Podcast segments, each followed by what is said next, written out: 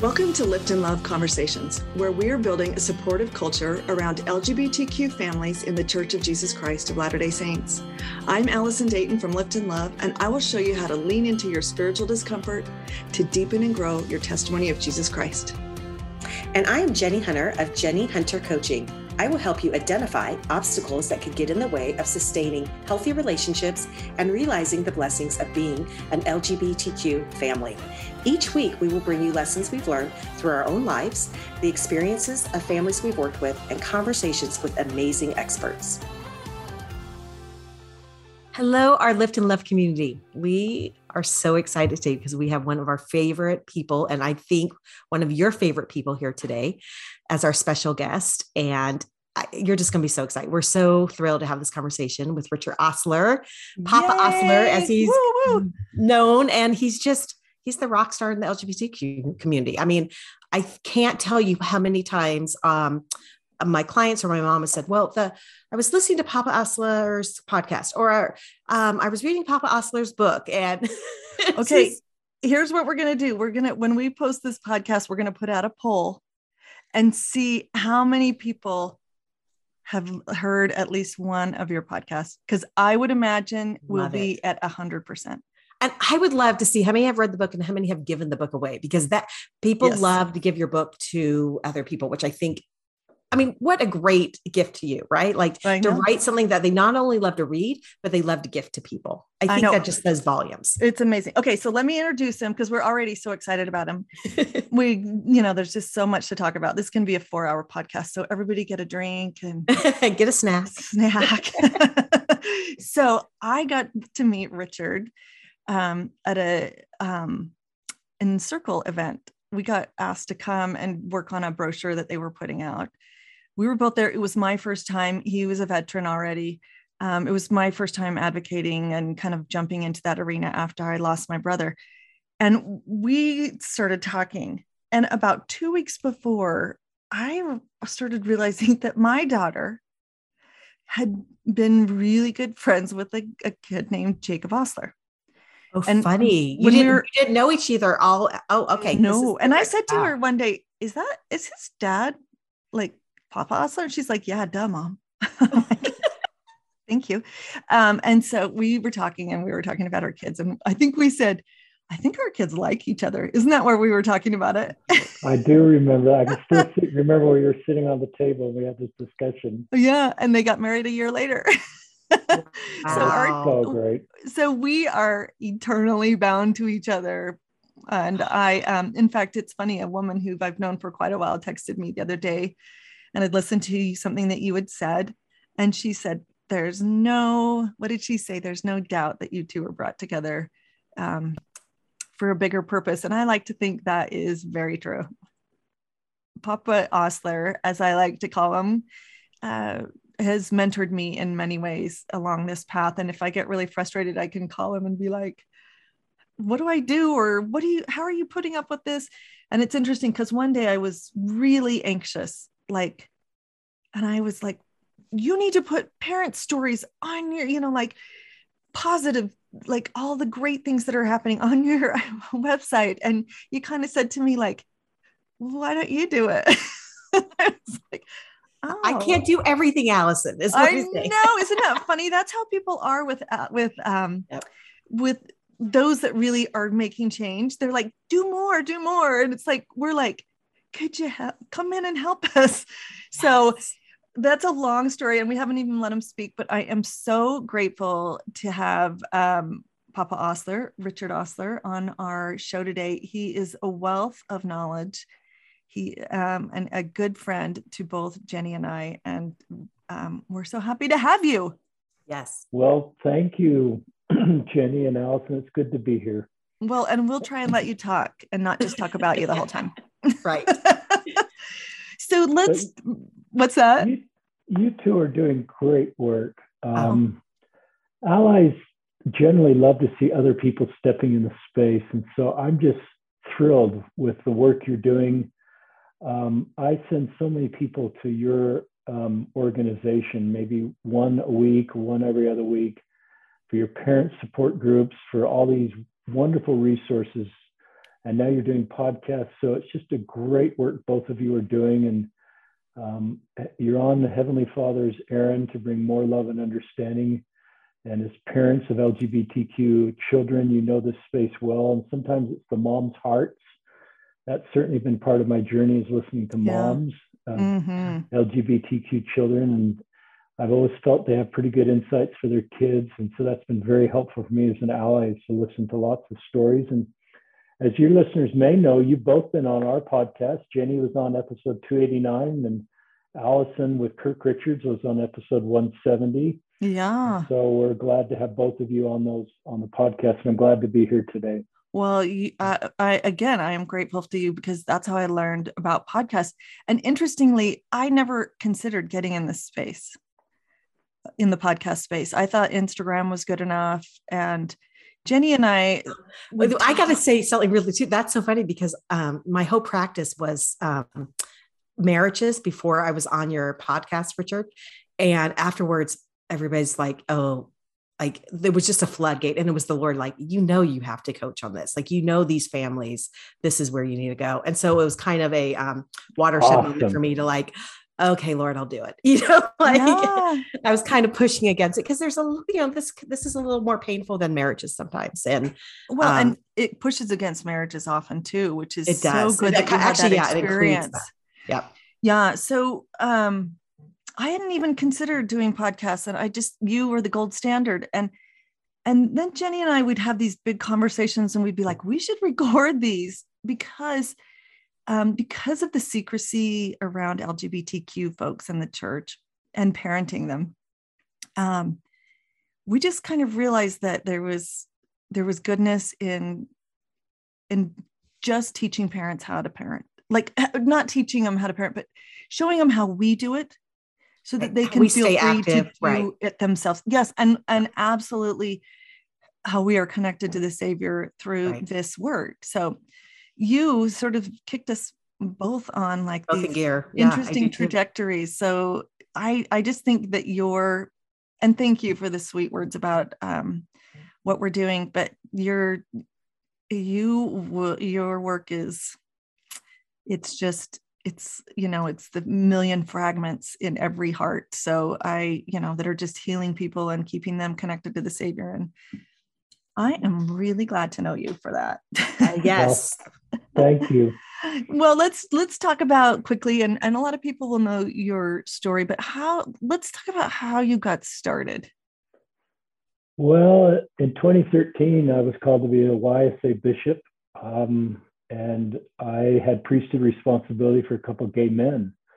And it was the first time that I started to see LGBTQ people as our people and not this other group of people. And that was a mm. 180 degree shift for me because my whole life I've just sort of had LGBTQ people defined for me as this outside group of people that may pose some sort of abstract threat and it all shifted and that shifted obviously for lots of your listeners when they be, became parent of Mhm. an lgbtq child because you know the heart and the goodness and the purity of your child um, but it came through me through priesthood responsibility and i felt impressed just to listen um, i i don't want to grade myself but one of my christ-like attributes i think is to listen and be open to changing elder uchtdorf has a great quote I put in my book. Sometimes we have to get past the massive iron gate of what we thought we already knew to be able to.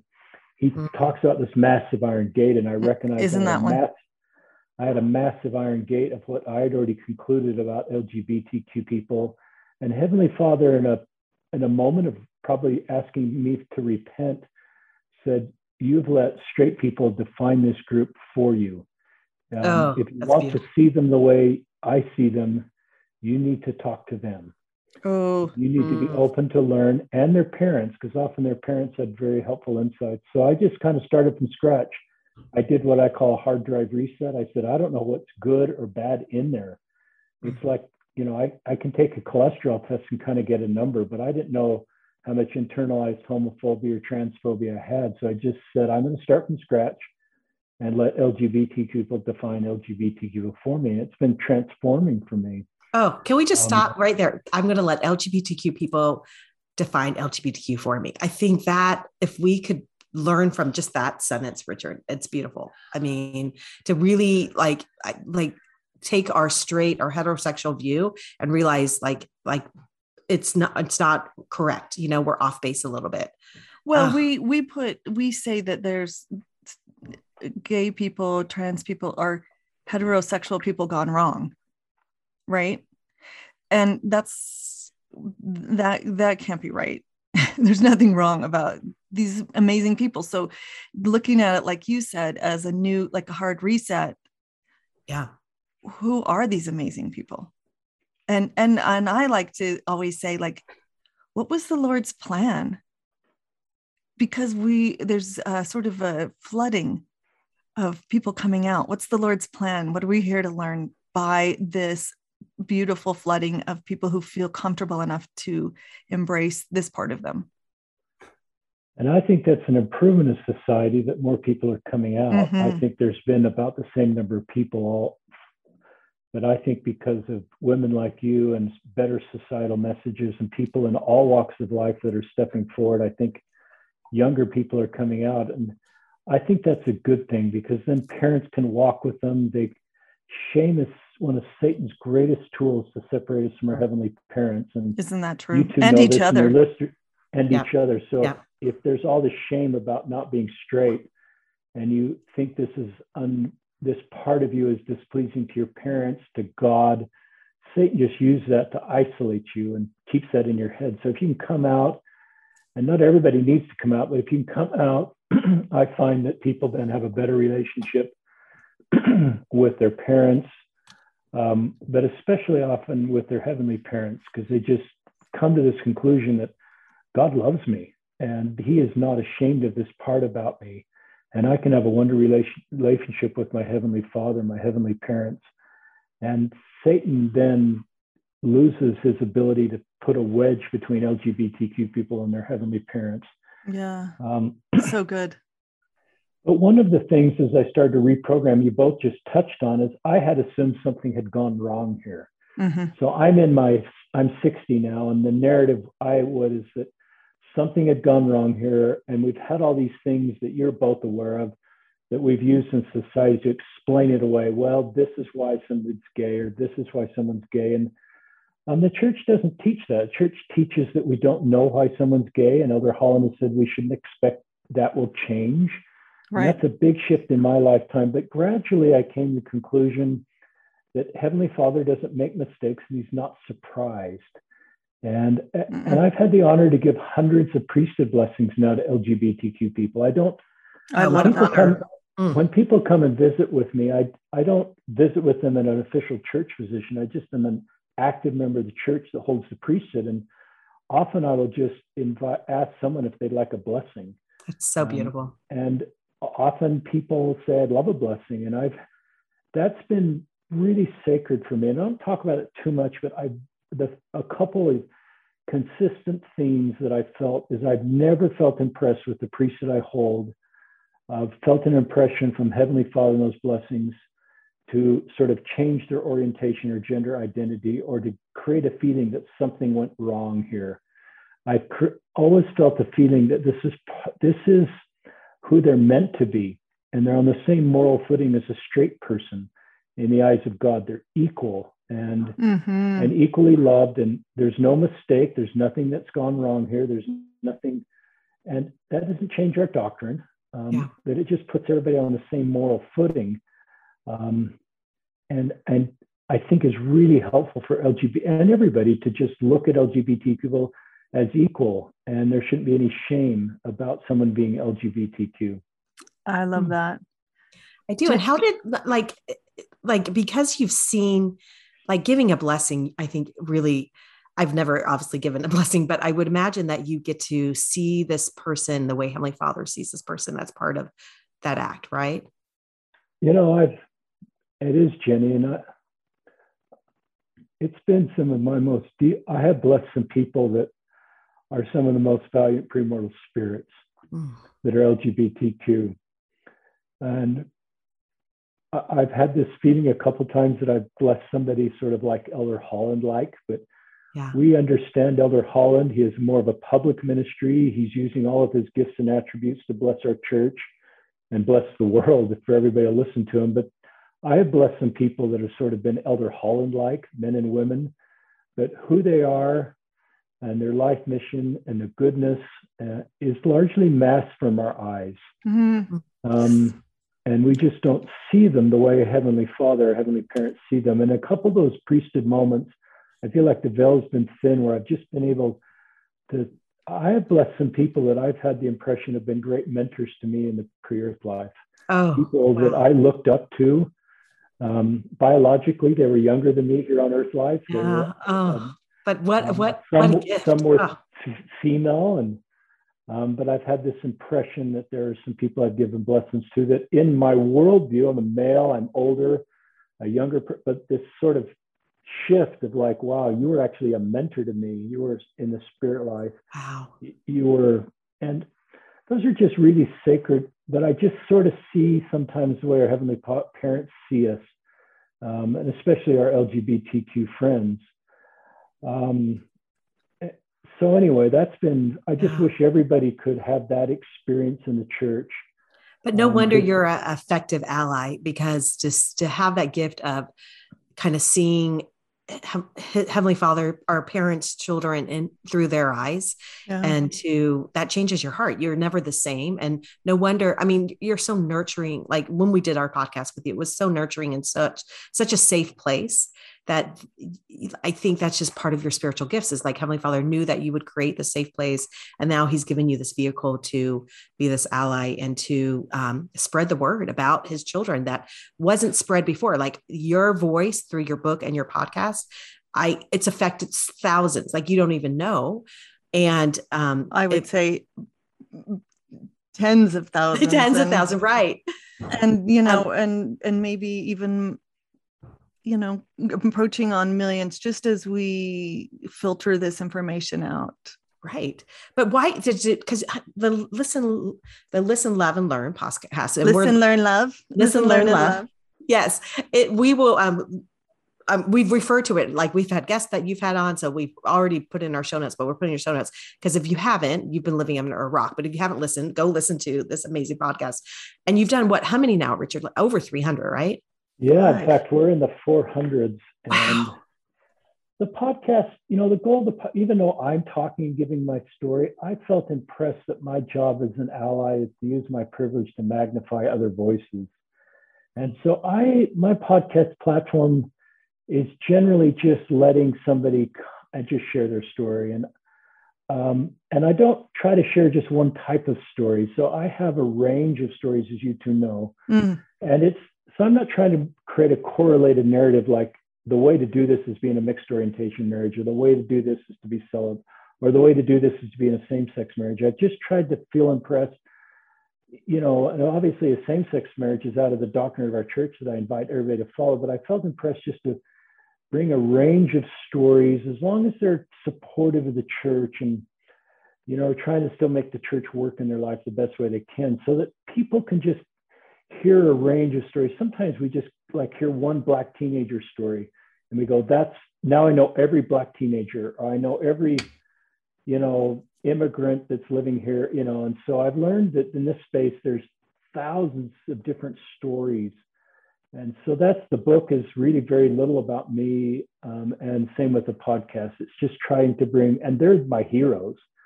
Yeah. Um, they're the people, as you know, that bravely and vulnerably share their story. Not all of them are. Our podcast is sort of the maybe 70% are LGBTQ, but it's all the sort of vulnerable stories that people share about. You know, kind of the others, is, yeah. Yeah, I got through this drug addiction. Right. This one guy just reminded me of his podcast where he said, I left priesthood in the next hour. I went and did drug deals and I came back for, thir- you know, or the middle hour of three hour. And yeah. you know, so it's all these brave people sharing their story. And and that to me is part of de-shaming. It doesn't change our commandments, but it takes shame out of a lot of these. And people that are listening don't feel alone when they hear somebody else. So right, it's an because honor I, to be to just use a platform I have to magnify their stories. But I think that's the magic of it of like it's just the human experience, right? Like Yeah. like really humanizing each other and saying like we all are striving. We all we all have your story is important. I mean, that is the magic of your podcast. But what inspired you to start it? Because it was it affects so many. I would just love to know what backstory of why you started it. So that's a so uh, being a YSA bishop in Utah is about a, is a three year assignment. So I was in my third year, and I started to put and I'm it's, uh, it's a long story how I got in social media. I won't share that right now, but I was into social media, and so I started to post kind things on social media about gay people, and that's not something a YSA bishop usually does. but they were just like church quotes and going out to lunch with a a gay person. And it was fascinating what happened in my ward is actually no more YSAs came out, but the straight kids, I had a lot of straight, well, most of them were straight, obviously, but I had a lot that were not active in the church that were still on my social media and some obviously that were active. And what happened was fascinating is a lot of those just concluded, okay, I can talk to this guy Mm. if he's going to sort of go there with LGBTQ people as a church local leader and just say kind things about a group we usually don't say kind things about, he can handle what I need to talk to him about. Oh, and that's it's just a interesting. great principle of parenting of any church calling is if you've got if you're sort of talking nice about everybody, which is what Jesus did, you become a safe person for your kids, for people you minister, for people in your ward. So that's a really important principle for your listeners. And Elder I think that is that great. and i think Um, that's here and here's the thing because i know that this is a scary space for so many to to come into this allyship Yeah. and i know it's a scary um people afraid they're going to lose their testimony if they dive into spaces Yeah. like this.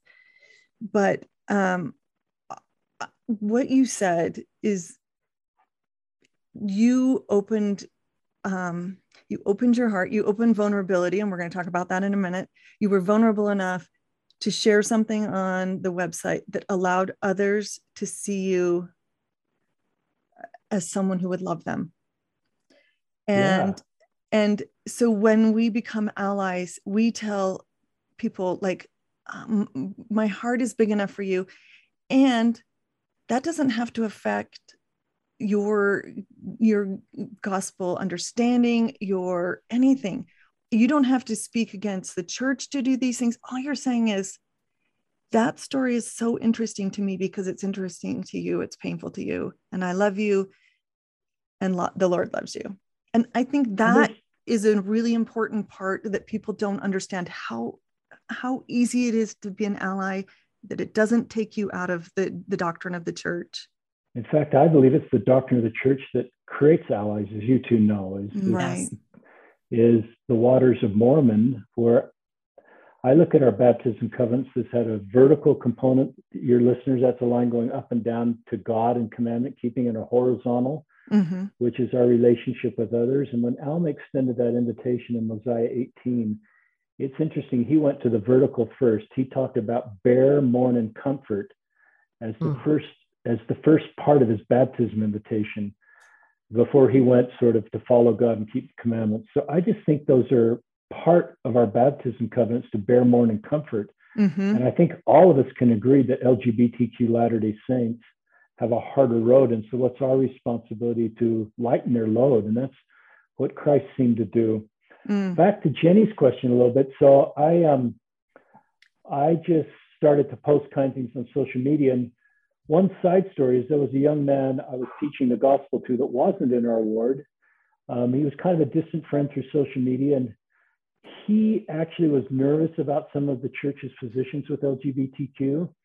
And when I posted some stuff about LGBTQ, he told me later it was key. It was key for him to consider and ultimately joining church. He's straight, um, but it was part of just this kindness to all sorts of groups of people that resonated with his millennial view of what he wanted in a faith, a faith that's very inclusive, a faith that wants the most marginalized to feel welcome, that he's not looking for a faith that was just for the most privileged to feel welcome. He wanted to be involved with an organization that was working to have the most marginalized feel included. And so it's just interesting that that um, ended up being part of his journey to end up joining the church. I had the honor to baptize him. In fact, that last year I had the honor to baptize three wow straight people um, that sort of connected with me on social media. But um, I ended up just writing about LGBTQ. You get in this space and your heart kind of opens.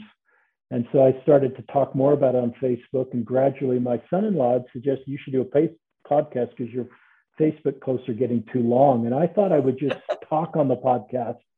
But quickly, I the light came on that I should have people on the podcast. And I just felt like it was an extension of my bishop's interviews.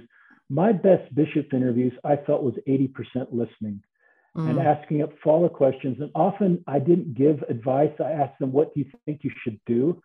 And it was often the very thing that I would suggest anyway. And I think it helped them because I think they felt more sure of their decision. But I don't say that's a perfect formula, but I just, the longer I served as a bishop, the more I just listened and asked follow up questions and didn't do a lot of prescribing. I did at times, I always invited people to, you know, follow church teachings, but I think the podcast was just an extension of my bishop's interviews and just letting people come and tell me their story for an hour. And it was just a real natural transition as I re- was released and have been doing podcasts ever since. Hmm, beautiful. So it's it's a, it's just an amazing transition and and I I would imagine that this has changed you like the fundamental core of who you are.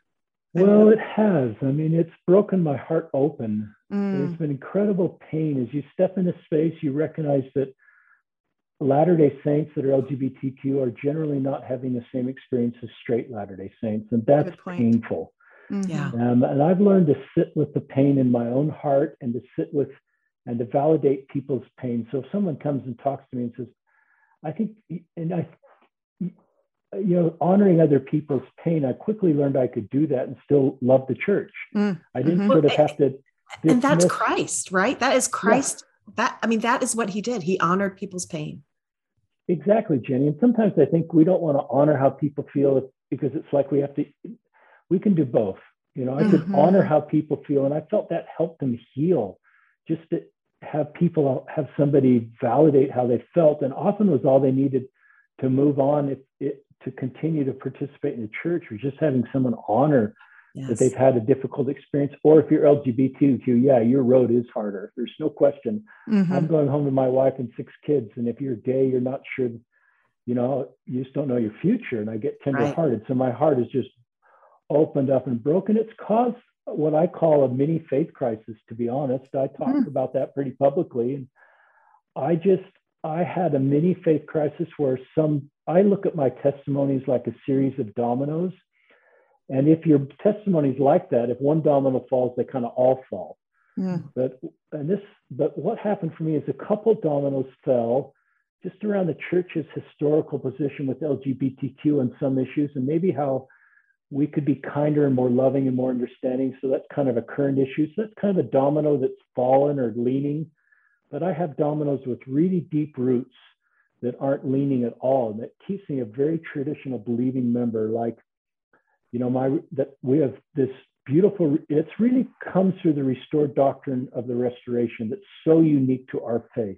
Mm-hmm. That's the core of my testimony. And that includes relationship with heavenly parents, that I can have a personal relationship with heavenly parents. And we've defined them in a way that I think is accurate. They love us, they care for us. Um, it's it's a very loving relationship. We could go on for that, but there's just all these dominoes that keep me going. So some of your listeners may be in a faith crisis or sort of like, wow, there's some dissidence here. There's some, I'm seeing where the church in the past, or maybe they feel in the current is not meeting the needs of LGBTQ Latter-day Saints. And so it creates dissonance. And that's just the way I, I've navigated that is I've honored that dissonance. Um, and I've recognized there's beautiful restored doctrine that keeps me very grounded in the church well, and a hope that in this space, I you haven't asked this question yet, but lots of people, the way I frame up this space is like a 40 chapter book. The church's relationship with its LGBTQ members is like a 40 chapter book. And what um, chapter um, are we on? that's a great question. I used to guess, and now I don't, because that because I don't know. but I do, this is what chapter 40 feels like to me is that a mom, and you, I use this analogy a lot, you two are moms. When you learn you have a gay son, you're not full of fear anymore. Mm-hmm. You're not full of fear for how this works for your gay son or your gay daughter in the church or in society or in the next life. Just like um, I think you have straight, yeah, you both have straight children. You don't have that fear. Mm-hmm. Um, you don't have any fear about how this is being straight. Right, you have hope. Yeah. Yeah. You have hope for their life. Hope. Right. Yep. And to me, chapter 40 is when that fear is gone out of a mother's heart learning her teenage son is LGBTQ or teenage child. And where it's equally the balm of Gilead, LGBTQ members the same experience. So I don't know Heavenly Father's will, and I'm not a leader of the church, but I can just faithfully say, as a Latter day Saint, and I think most would agree, we're not at chapter 40. Mm-mm. And there's just much more work to do here. And some would say, could our doctrine change? And I say, it could. It's not an unfaithful position, I think, to say our doctrine could change because it's changed in the past. Um, oh, I just don't certainly. like to. I just don't like to go down the path of saying it, this it will and this is how it will change because the truth is I don't know that. But there's some Latter Day Saints that if we create a litmus test that you the only way you will let you be a faithful Latter day Saint if you feel like nothing could ever change in the future. And that's a test of your loyalty to the church. We're going to get really small um, mm. because there's a lot of people that are faithfully staying in the church, but part of their hope is that we'll continue to receive line upon line revelation regarding LGBTQ Latter day Saints. Yeah. Um, well, and I think the ninth article of faith, and if I was like maybe 30 years younger, I could repeat it, but isn't it that we, um, yeah, we believe all things. We, uh, oh, you're doing great, Allison. you know it, don't you? Okay. Ninth article of faith. And yes, I had to look it up. We believe all that God has revealed, all that he does now reveal, and we believe that he will yet reveal many great and important things pertaining to the kingdom of God. Mm, it's just beautiful. Well, and so when people say things don't change like important things pertaining to the kingdom of god that is our doctrine yeah and the lord maybe couldn't uh, there's parts of our doctrine that couldn't survive the 1820s there's part of our doctrine that certainly couldn't survive um, life right after at jesus time. That there's a there's more part of our doctrine that i'm sure that the lord is excited to share with us that can survive in this time or, and, and in President the times Nelson to come. Said this, right? Yeah. He said, like, the Lord is going to do more miraculous things than he's ever done. I mean, he said that I think two conferences ago before he comes. Like, and I'm thinking, he healed the sick, he like the blind. Like, what is he going to like? He could establish his church. Like, I'm so excited to see what the Lord's going to do. Yeah. And, and I, that's not. I firmly believe our LGBTQ people are part of this. I really yeah. do. And we don't need to put everything in a safe and lock the safe. We need to keep it in a space where it breathes and grows and and we can learn and understand what the lord's teaching us. So we can embrace it yeah, yeah that that growth and understanding new doc, new ideas is part of becoming godly. Yeah. Um and so there's just a lot of latter day saints that feel you know that something you know they're uncomfortable about something and we've i think we've seen enough changes in our lifetime to just know that con- and president nelson sort of certainly set the expectations as you're both so mm-hmm. I want to create space in the church that if you feel like nothing's going to change in the future the finish line of everything, that's fine. You're a faithful member of the Latter day Saint. I don't mm-hmm. want you to feel judged. I don't want you to feel like you're whatever. But if you're a, a faithful Latter day Saint and you confide in your spouse or your family or friend that you really are uncomfortable about something and you maybe even hope that, that a doctrine or a policy change, let's don't create a feeling if that person opens up vulnerably to somebody that somehow they're the, they're on the beginning to leaving the church because then people just won't open up. Yeah, I, that's the that's the problem. Keep, yeah. So let's keep you know just let's keep the conversations going.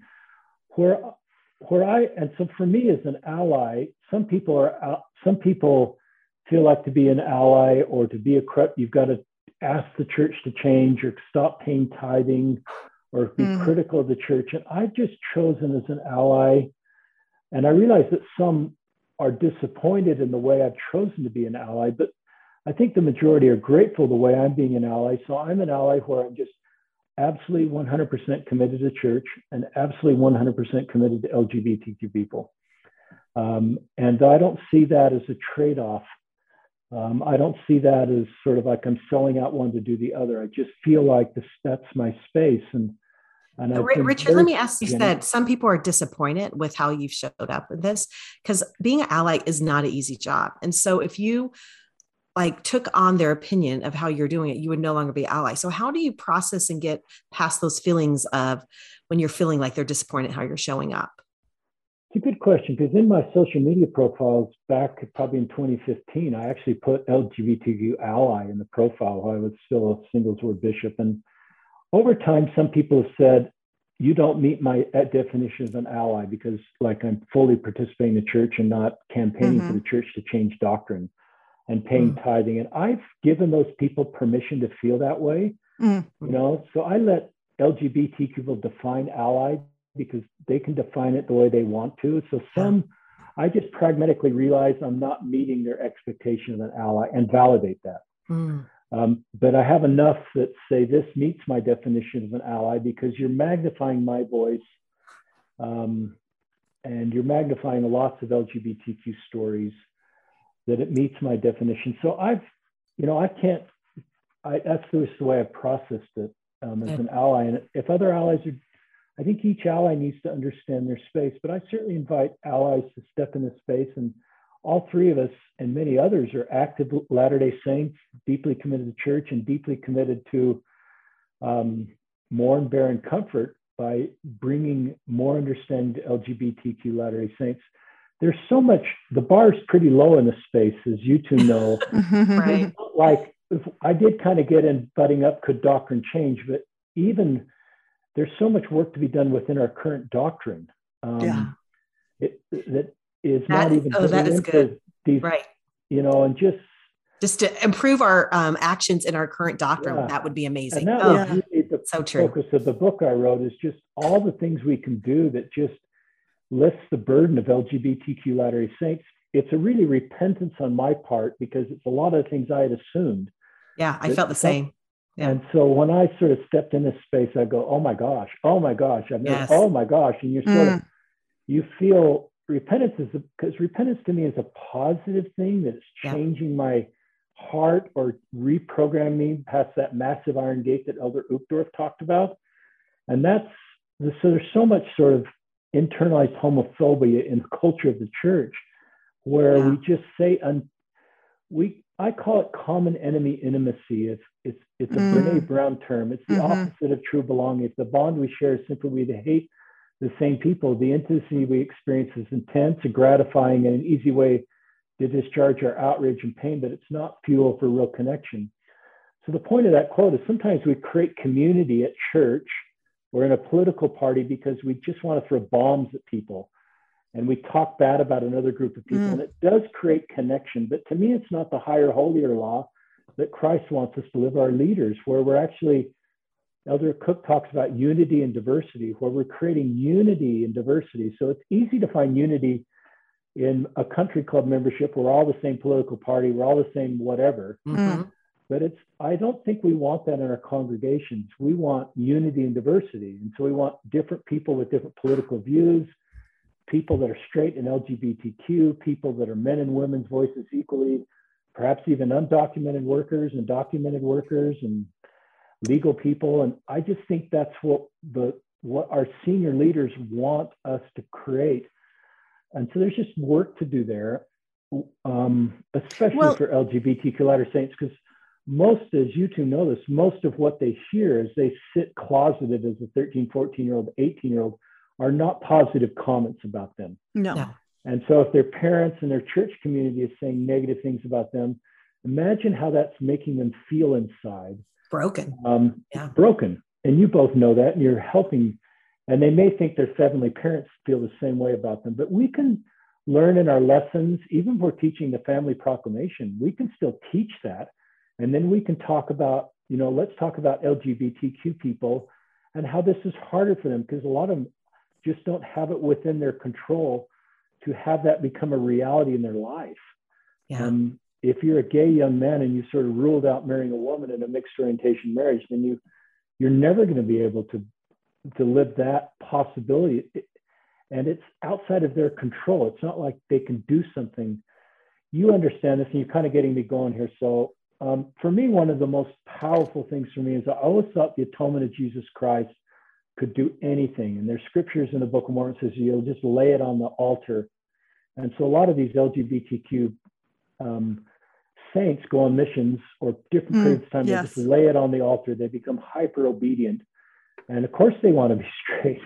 You know, yeah. who wants not to be straight if you're 18 or 19 or 20 or whatever? And then they come home from their missions or this period of time of intense obedience and it hasn't changed. And that can get them in the darkest spots emotionally. And a lot of them, what I've come to conclude is I don't like to put bounds on the atonement of Jesus Christ, but maybe it's like having being left-handed or blue eyes. I have blue eyes or red hair. It's just this beautiful, needed diversity. It's an attribute that's hardwired in you. Mm. And I can't use the atonement to change that. I can't I can't use the atonement to go from straight to not straight. right, right. And I don't think that's what the atonement is for. It's you know? to heal broken hearts, Jenie. So right. I remember Ben Schilaty's blog when I was getting programmed. He said, the aton- I thought the atonement would make me straight, but it healed my broken heart. Mm. Right. Which and is... that to me just, I said, oh my gosh. Of course, Christ descended below things. We talk about the, the C and C. Um, so that is really healing doctrine to LGBTQ Latter day Saints is somehow my Savior knows the pain of being LGBTQ. And he can go there with me and he can heal that pain from me. And sometimes maybe go therapy.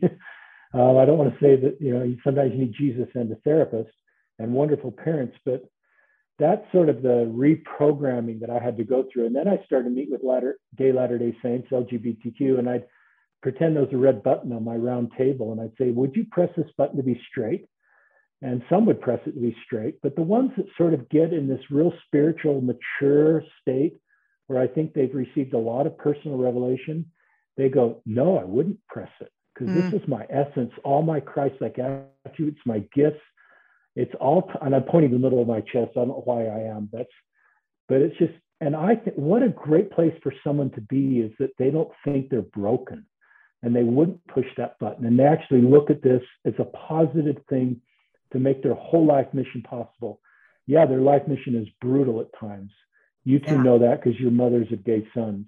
But and so um, you saw the your the, the ones you met with when they said no, I will not per- press that button, they are the ones who felt closer to Christ, like had done the work and I got think this they understanding. Had done the work and were older and just mm. and, and, just this spiritual maturity and this personal revelation yeah. that now some would say, yeah, I'd still press the button because it's still really hard. Oh, um, right. Which you, yeah, so hard. And the younger ones traditionally would press the button, but they've sort of but even the younger I one of the things I've noticed in the short time I've been in the space, five years, is just younger people.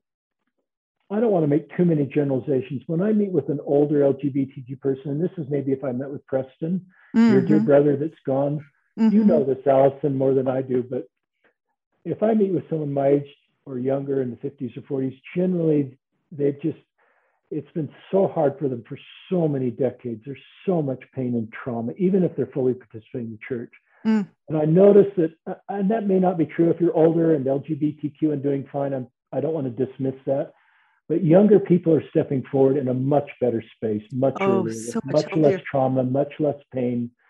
Um, well, I say to moms who come out, like their daughter or son is 14 or 15, I'm like, you are so lucky. Exactly. Because you is, can take that child and and say, you are perfect you're yeah, very different, but you're yeah. perfect. And that, so one of the things uh, we talk about. Oh, and that's so important because it, yeah. it does complicate a mom's life if a kid comes out in their teens, but it's it can be the very best so moment for a family. Lucky to bring a family together, and then you can walk with that kid instead of that kid closeted all those years. That and that's why as a parent, you can start really early um, just saying kind things about LGBTQ people mm-hmm. in your family circle long before you may never have an LGBTQ kid, but they're hearing everything you're saying.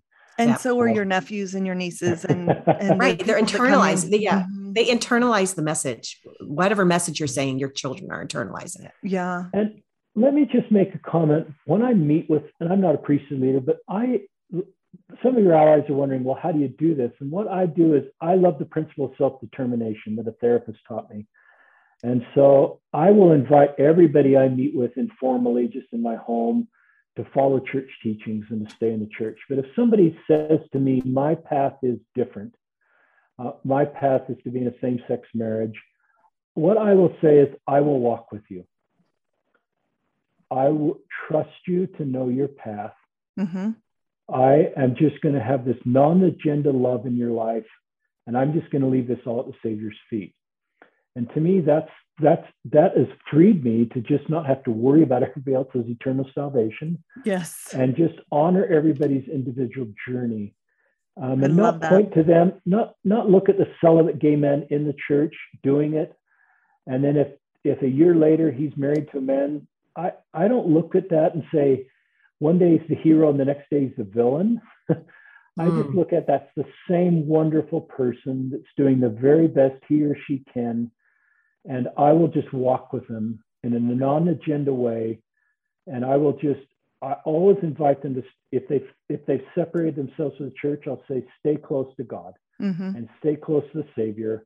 Take them with you in your life. Participate in the church as much as you feel you can, and that's just the way allies how I handle that. I don't invite anybody to leave the church. I don't sort of say, well, if you're gay, I advise you to leave the church. I'll always invite people to stay, but I always say, you need to self determine your best path forward, and I will yes. walk with you and honor that and trust you.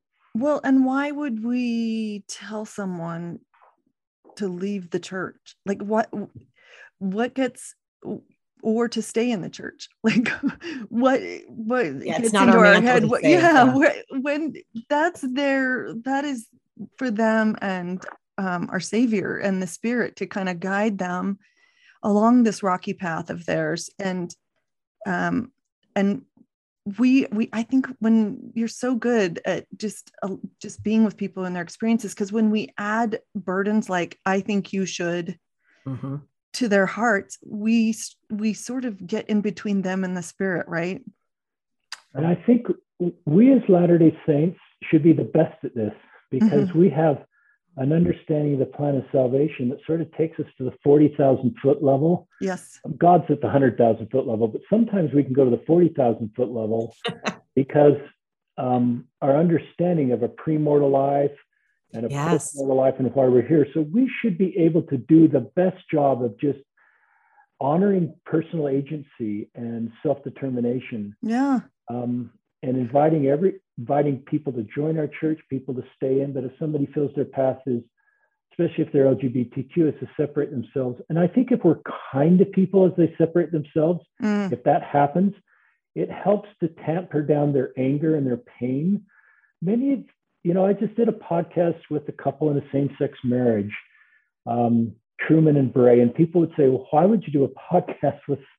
You're an active Latter Day Saint. Why would you do a podcast with a couple in a same-sex marriage? And it kind of comes back to Elder Cook's quote, unity and diversity. And I want I, I want to find unity in this space where we can honor everybody's stories. These are good men that are trying to stay connected to church and incredibly they, they love the Lord. They love the Lord. They've got a great relationship with each other. I recognize there's a lot of ways to live life sort of off the covenant path. um, one is the multiple partners, the club scene. You sort of, you know, oh, right drugs, alcohol, all the numbing things because of all the pain you feel. And another way, it's still not the church path, but another way is a committed long term monogamous relationship. Mm-hmm. Now, you know, that's, I don't invite people that, but if you feel like that's your path, I think it's good to hear healthy stories of people on that road because some people are so suicidal. It's the only thing they're considering. They don't see any way forward. Yeah. Um, and so they only consider this, this there's just no path for me. Right. And that is a potential path for some. And I want to humanize those people. It's just pragmatically saying, yeah, we all agree they're not living the doctrine of our church, but let's don't just define that experience for them by that statement I just said. Let's just see right. them the way God sees them as two wonderful people contributing to society, moving forward with complexities in their life that we have no ability to really understand. Mm. And, and personal revelation, if they feel that is their path. and, and yeah. they're they're not they're not living that doctrine, but they're living a lot of other doctrines, yeah. just like we are, right? Like I think Good point, Jenie. Like we are we are just like them in some ways, and so yeah. like to, I love that um, tool of how is this person just like me? Like this person wants to be in a committed relationship, wants to have a family, wants to serve God and serve our community. Like the fruits of their marriage are very similar to all of our marriages. Well, and, and then when you view it on that of a marriage, right? right? Scope, it's hard not to see the beauty. There's beauty in that marriage, right? Too, and you know? you know, it's I I I often looked. I I was gifted with the my brother's life, even though it was painful and and um, he he didn't he didn't follow any of the traditional paths once he left. He did until he didn't anymore, and then you know he was in the 70s and the 80s and it wasn't it was a life lived in the shadows and in the darkness. And I just think what he wouldn't have given to be 17, 15 right now and come out right now and be able to, he was strong enough to be able to um, live the life that he thought was good for him, but um, stay closer to the church and to stay closer to God, which I know he's, when he left the church, he sort of, he left, he had to leave God in a way that, that ripped a hole in him. And, um, yeah. what you're talking about is a, a more whole way and and we we don't understand but we i know that there's these men and you you uh, interviewed two of them who are saying i i want the fullness of marriage and a family and i want to stay in the gospel and i'm i'm determined to do it. And i think that's a very right i mean those are the righteous desires that we raised them with. And we we can at least say wow i love that you're still focused on I, not still but we can say i love that you're focused on the lord and on growing and on loving and you know we can we can get behind that like jenny said and so I, my question for you because you have been in here probably the longer than well longer than me allison's been in this probably the longest with her brother he was but. he was there a year before i uh, you've been five years yeah, about 2015. Okay. Yeah. And yeah. so what changes have you really starting to see in the church and in the membership just within these 5 years? What kind of can you what how have you seen hearts changed and our community changed? Is it for the better? Is it for the worse? Um, I think one of the things I'm seeing is a lot more local leaders wanting to address this. Mm. Um, and they have a, some air cover from senior church leaders. You're, you're all aware of the quote of President Ballard.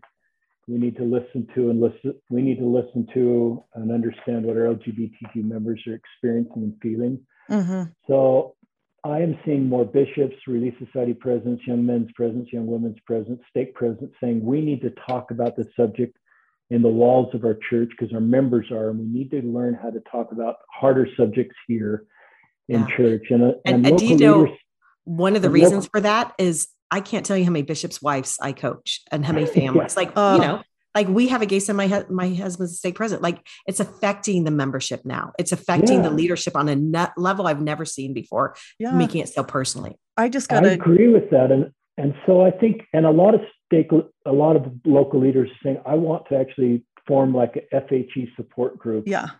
Or you know, there's just two hours at church. So someone want to do something that's more sustainable, that's kind of a church supported. So the stake is behind it. Mm-hmm. Um, but it may be in a member's home for parents that have LGBTQ kids. Yeah. And we're going to go ahead and let the stake know that if they want to come to a member's home once a month or LGBTQ members in the stake, a support group for them.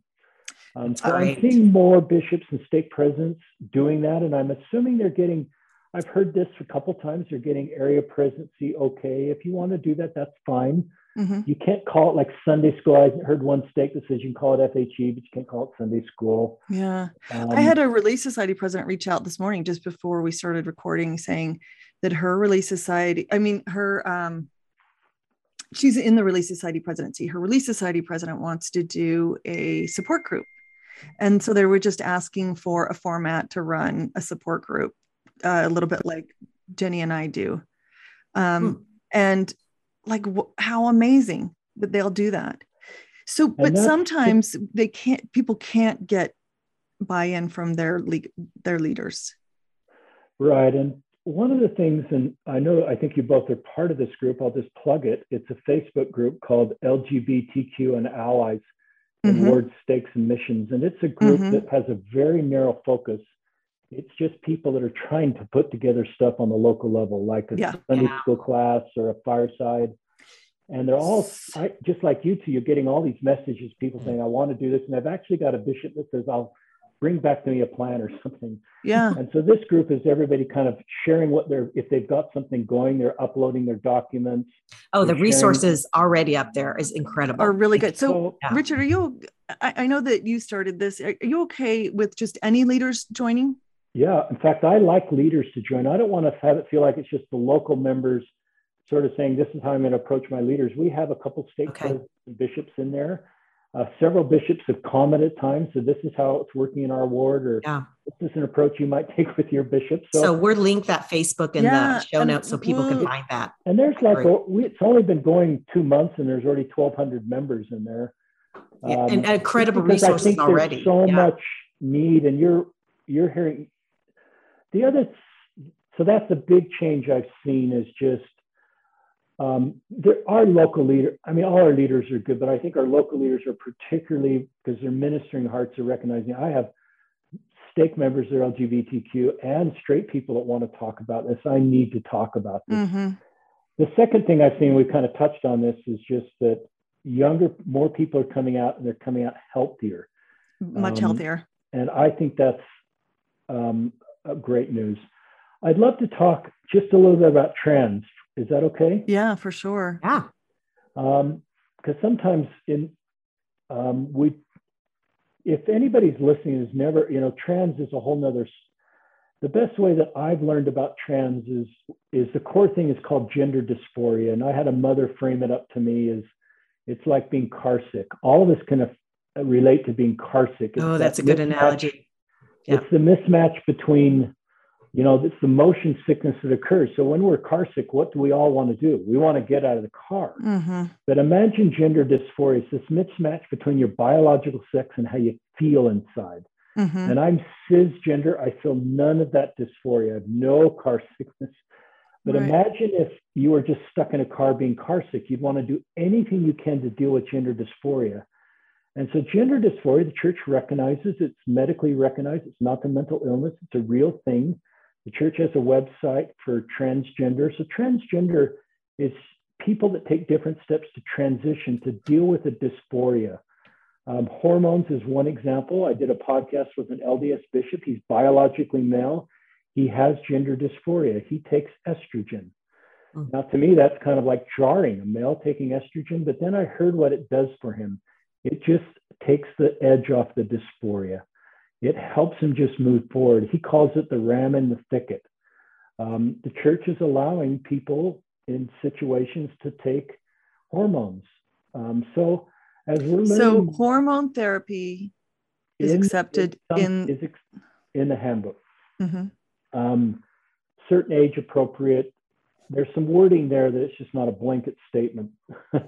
Um, I think there's some age and some clinical therapist vocabulary mm-hmm. added to that, mm-hmm. but he holds a temple recommend. He's not a bishop anymore, but he's been on the podcast. But I've just met with enough people that experiences gender dysphoria that it's real. It's not a sign of the last days. It's not a sign of Satan deceiving his children.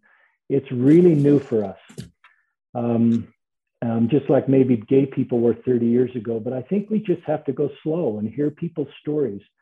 So we've done a lot of podcasts, and you probably have too. And you run a support group of parents with trans kids. Mm-hmm. And we we I started that and realized like I was so not equipped for that. so we handed it over to Anita Ir- Irwin who or Irvin who is yeah. absolutely uh, so that's the great. right woman for that. And that group and there may be some short-term experimentation where people do sort of have but I would think people that experience long-term gender dysphoria it's authentic.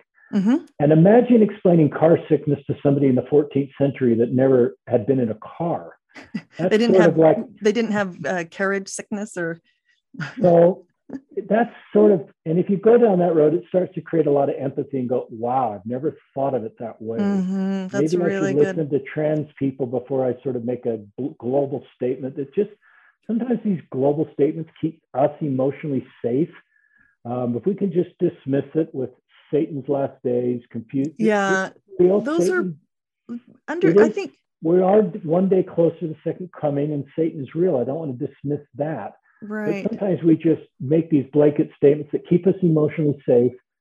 So I would either say, if you're not ready to step into trans space, don't make any statements about trans people. I call it the trap of un- unearned opinions. Don't don't make opinions about black teenagers or trans people or people we don't have experience with until we meet with those group people. So it's better to say nothing or wait till you're informed. Mm, what a good really policy. agree, agree oh, with that is a good policy. Yep. And I'm glad that you hit on those phrases. Um, someone got hit with like the moral decay, LGBTQ people are the moral decay, they're the attack on the family, the confusion, Satan, you know, like all of those things. Oh, like these are saints we're talking about who yeah, are, are children of God. Yeah. who are yeah these are children of god who are managing something that is so f- hard for us to understand And and that's probably the biggest invitation, Allison, as I give your listeners. And sorry to interrupt. It's just that was the shift for me. Is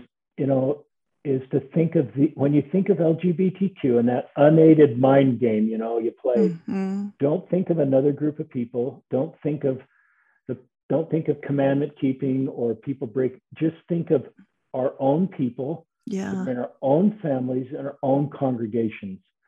Um, three to five percent, and that's been updated by Gallup of the U.S. population identifies as LGBTQ. If we just went with that number, which is low, and times it by the whole church population of 16 million, that means we have over 700,000 LGBTQ Latter-day Saints. That's Mhm. enough for multiple people in every stake and every congregation yes that would fill up BYU football stadium for anybody's a BYU fan over 10 times with Wow. a different LDS LGBTQ person. That's two full seasons of home games. 700,000 wouldn't that be a hundred times because it's what a 60,000 It's 60,000. oh yeah you're right 10 times. Yeah, 10 don't let times. It's Allison do math Don't let the artist But do the math. don't let don't let her do math but you know BYU came out with their study and it was a it was like a what? yeah. Yeah. that one's what is it 13.8% of the kids or 13.3 And percent of the people kids. will say, you know, my age group, about one or 2% is identifying in the younger group. And so people would say, well, that's a sign of the last days and the moral decay.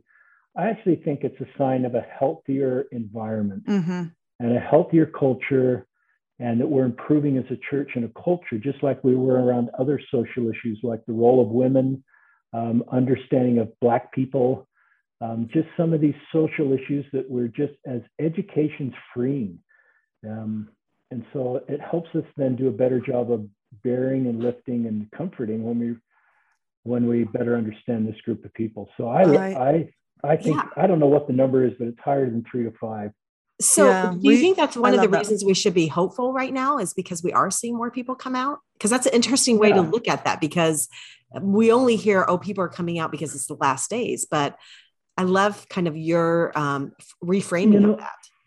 In fact, I said a prayer this morning before this podcast, and Heavenly Father said, Everybody that hears your podcast needs to leave with more hope. There's so many things that create less hope. I think you two are doing that already naturally. I am a really hope-filled guy. I Mm, I don't have I don't have fear about LGBTQ people like I used to. I don't have fear about the last days. I think these are the best days. These are hard days. COVID's hard, but I just I sort of sometimes when I go to that forty thousand foot level and see Mhm. this beautiful plan of salvation, I just think God's in control. mhm. My job is to love. My job is to not divide. I'm called to be a gatherer, not a sifter. I'm called to be a Mm. stone catcher, not a stone thrower. Yeah. So. Um, and what can we do to bring ourselves together as the same human family? All of us here on this earth life voted for the same plan. Um, we're more alike than we are different. So I think with more coming out, Jenie, um, I mean, David Archuleta has come out, but you know, younger people are coming out and they're feeling love and acceptance. And I think that is just a positive thing to help bring us together as the same human family. And yeah. Um, and we just need to write more chapters. So I don't, you know, I just, I'm, and part of that 40 chapter book is recognizing prior chapters where there were difficult things said. So if we go back to those earlier chapters that you could pray to gay away, um, that this happened because you had a faulty parenting style. You've heard all these things. Mm, you got exposed mm-hmm. to pornography, oh, yeah. sexually abused. That's been sort of the narrative. And if you come to the conclusion that no, they just come this way, just like left-handed people come this way. Right. You know, but you sometimes in the earlier chapters you have to validate the pain people have felt. Um, parents and and it helps them heal. So that's part of the visual of the 40 chapter book is to validate prior chapter pain we want our moms in your 40th chapter as soon as they can get there just knowing and, that that this is going to be okay that their family is going to be okay that they are they're going to their children are going to go on to have amazing lives and um, that god is walking with them that's right and god is in charge them. like richard said yeah, yeah he is i think sometimes we think it's a it's a pie and if we have this plan for straight people and if we if we work on creating more of a plan for gay people it takes from my plan. My wife you know we have this wonderful plan with our six straight children. Um, one of them that's married to your daughter obviously. And sometimes i think we have fear that if we continue to get line upon line upon revelation for a plan a better plan for lgbtq people that gets that somehow robs this plan. And i just think we can do both yeah. If we just don't think in this binary that we can, you know, that there's a there's a way to grow the plan of salvation um, that that creates better paths for LGBTQ Latter-day Saints as we continue to get more light and understanding. Now, where I don't go is this is how you grow the plan.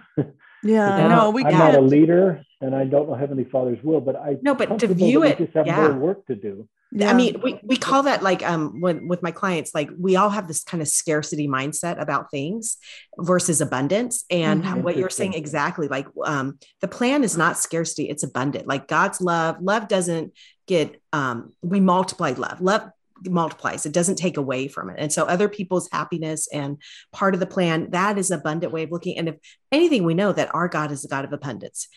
Satan that. is scarcity right? And so how you described it is exactly like we need to look at the plan that we're missing some of the abundance of it and that yes. everybody's part of that plan. And if their plan's a little bit different it doesn't take away from our plan.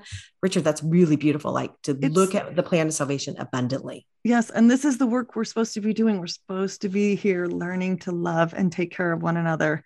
This is the second great commandment right? That we that we the first is that we look to God in all things and love him and the second is that we take care of his people and that our neighbors and we we can do that. And it, I I testify that it will grow your testimony not shrink it. That right. and grow your relationship with Christ yeah. Yes absolutely absolutely. And Richard this is what I think that you do for people. You give them a, a blueprint. You show them a, uh, you know 400 and something different ways to do that and i love that about what it. you do. Yeah. you have been the best pattern for all of us of how to lift and love. So tell us as we're wrapping up here what does it mean to you uh, what does lift and love mean to you? Well i'm going to give you a couple more thoughts if that's okay. Yeah. I don't know if you've got a time limit. I love this um, I love, and you probably talked about, I'm just looking for the exact quote hang on here. It's um, it is. I want all your listeners to think of square pegs and round holes, and and so think of a board with just round holes. That represents the path for straight people, and most people are a round peg, so they fit in. Mm-hmm. And so we have six children that are round pegs that fit into a round hole, and that represents their path forward as a Latter day Saint. But then come along these square pegs, are LGBTQ Latter day Saints, and they try to fit into round holes.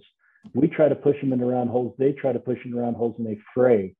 And we actually used to say they could pray this away to become a round peg and fit in. So if you think about that for a second, then it shifts the whole responsibility to us to create square holes. That's what you two are doing. That's what we can do in our congregations. Just recognize the complicated nature of their life, and put our arm around saying, Your rook is really hard. Um, if you want to participate with us, you're welcome here. We just recognize how, and in our families, if the church obviously doesn't really have a place for people in same sex marriages to, to fully participate in the church, but our families should. Our families can create a square pe- a hole, or families should have all sorts of holes so all of our children, we can keep the family circle together.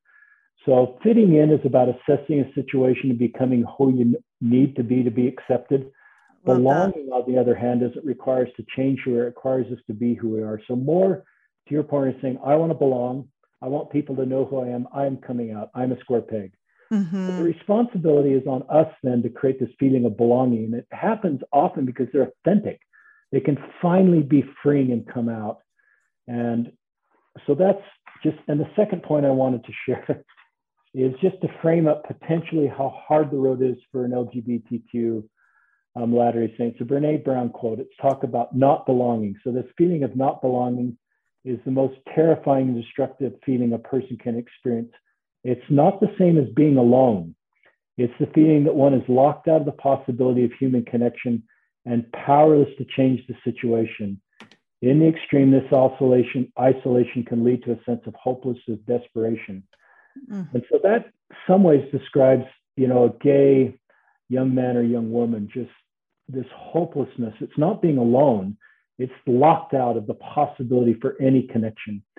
Now, I want to give a slight plug for mixed orientation marriages because when I stepped in the space, I thought all those were failed.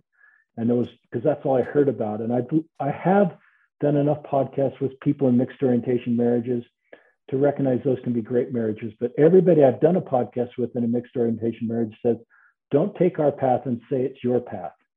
Um, don't sort of say, don't weaponize our path in a way and, and say that's your path. But so I bring that up just to validate mixed orientation marriages, but also recognize that everybody's got to find their own path and we shouldn't tell people how to make this work. But if somebody comes to conclusion that, you know, a mixed orientation marriage doesn't work and they're going to be celibate, that can be really overwhelming. And it may lead them eventually to say, I just need a life partner. So that quote kind of also helps frame up for me the complexity of the situation. Right. Well, um, I've gone on a little long and didn't answer your question. No, so oh no, good. Well, we we'll could go ask, another hour with you. I, I know. Mean. I just there's such good wisdom here. I love yes. I love your square pegs and um, round holes. Yeah. Analogy. I think we need to to really expound on that. I do too. And like, I love how you said, just focusing on your family. Like, if you are not creating that celestial family, and that is the celestializing our relationships, right? Yeah. Uh, everybody fits in. There is no right edges, right? Taking away the edges. Ah, it's beautiful. Mm-hmm. Yes. Okay. So, Richard, let me ask you as we wrap up, and we hate to wrap up, but let me ask you the question What does it mean to you to lift and love? Well, two thoughts come to mind is you two are doing great work and i just want to give you my vote my prayers my all my love and support it's not mm, an easy you. thing to do what you no. two are doing um, so that's and for any other allies out there what you're doing is hard sometimes and you get judged sometimes you get misunderstood people may even question your commitment to the church but it's often your very commitment to the church that wants you to be an ally mm. or your commitment to follow what Christ did in his ministry. So hang in there. Yeah. And both of you, they're doing such right back at you. Yes, exactly. Allies. But to me, lift and love comes back to Mosiah 18. Um, it's bear, mourn, and comfort. Sister Fiona Givens talks about to touch someone's cross, you kind of got to walk with them to understand the depth and the pain of that they're individually carrying. So to me, lift and love is getting on someone else's road, doing a lot of listening to understand that road. And then you're in a position to lift, bear, and mourn. I love it.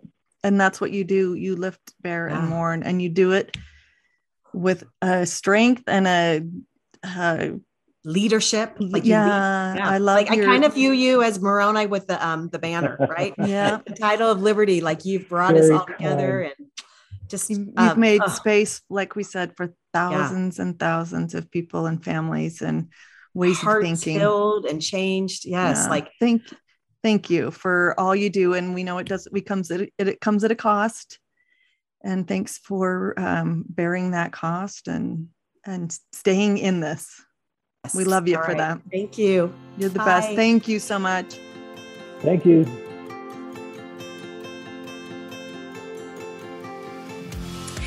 Thank you for joining our podcast. Don't forget to subscribe to the Lift and Love podcast. And if you like what we share, we would be so grateful if you would leave us a five star rating. For more tips and resources, follow us on Instagram and Facebook under Lift and Love Org and Jenie Hunter Coaching. You can also go to liftandlove.org for loads of information and entry into our free support groups. If you're interested in personal coaching, sign up at jeniehuntercoaching.com. The first appointment is free. But most importantly, remember, you are not alone in this journey. We are building a community of thriving and faithful LGBTQ families who are here to lift and love you.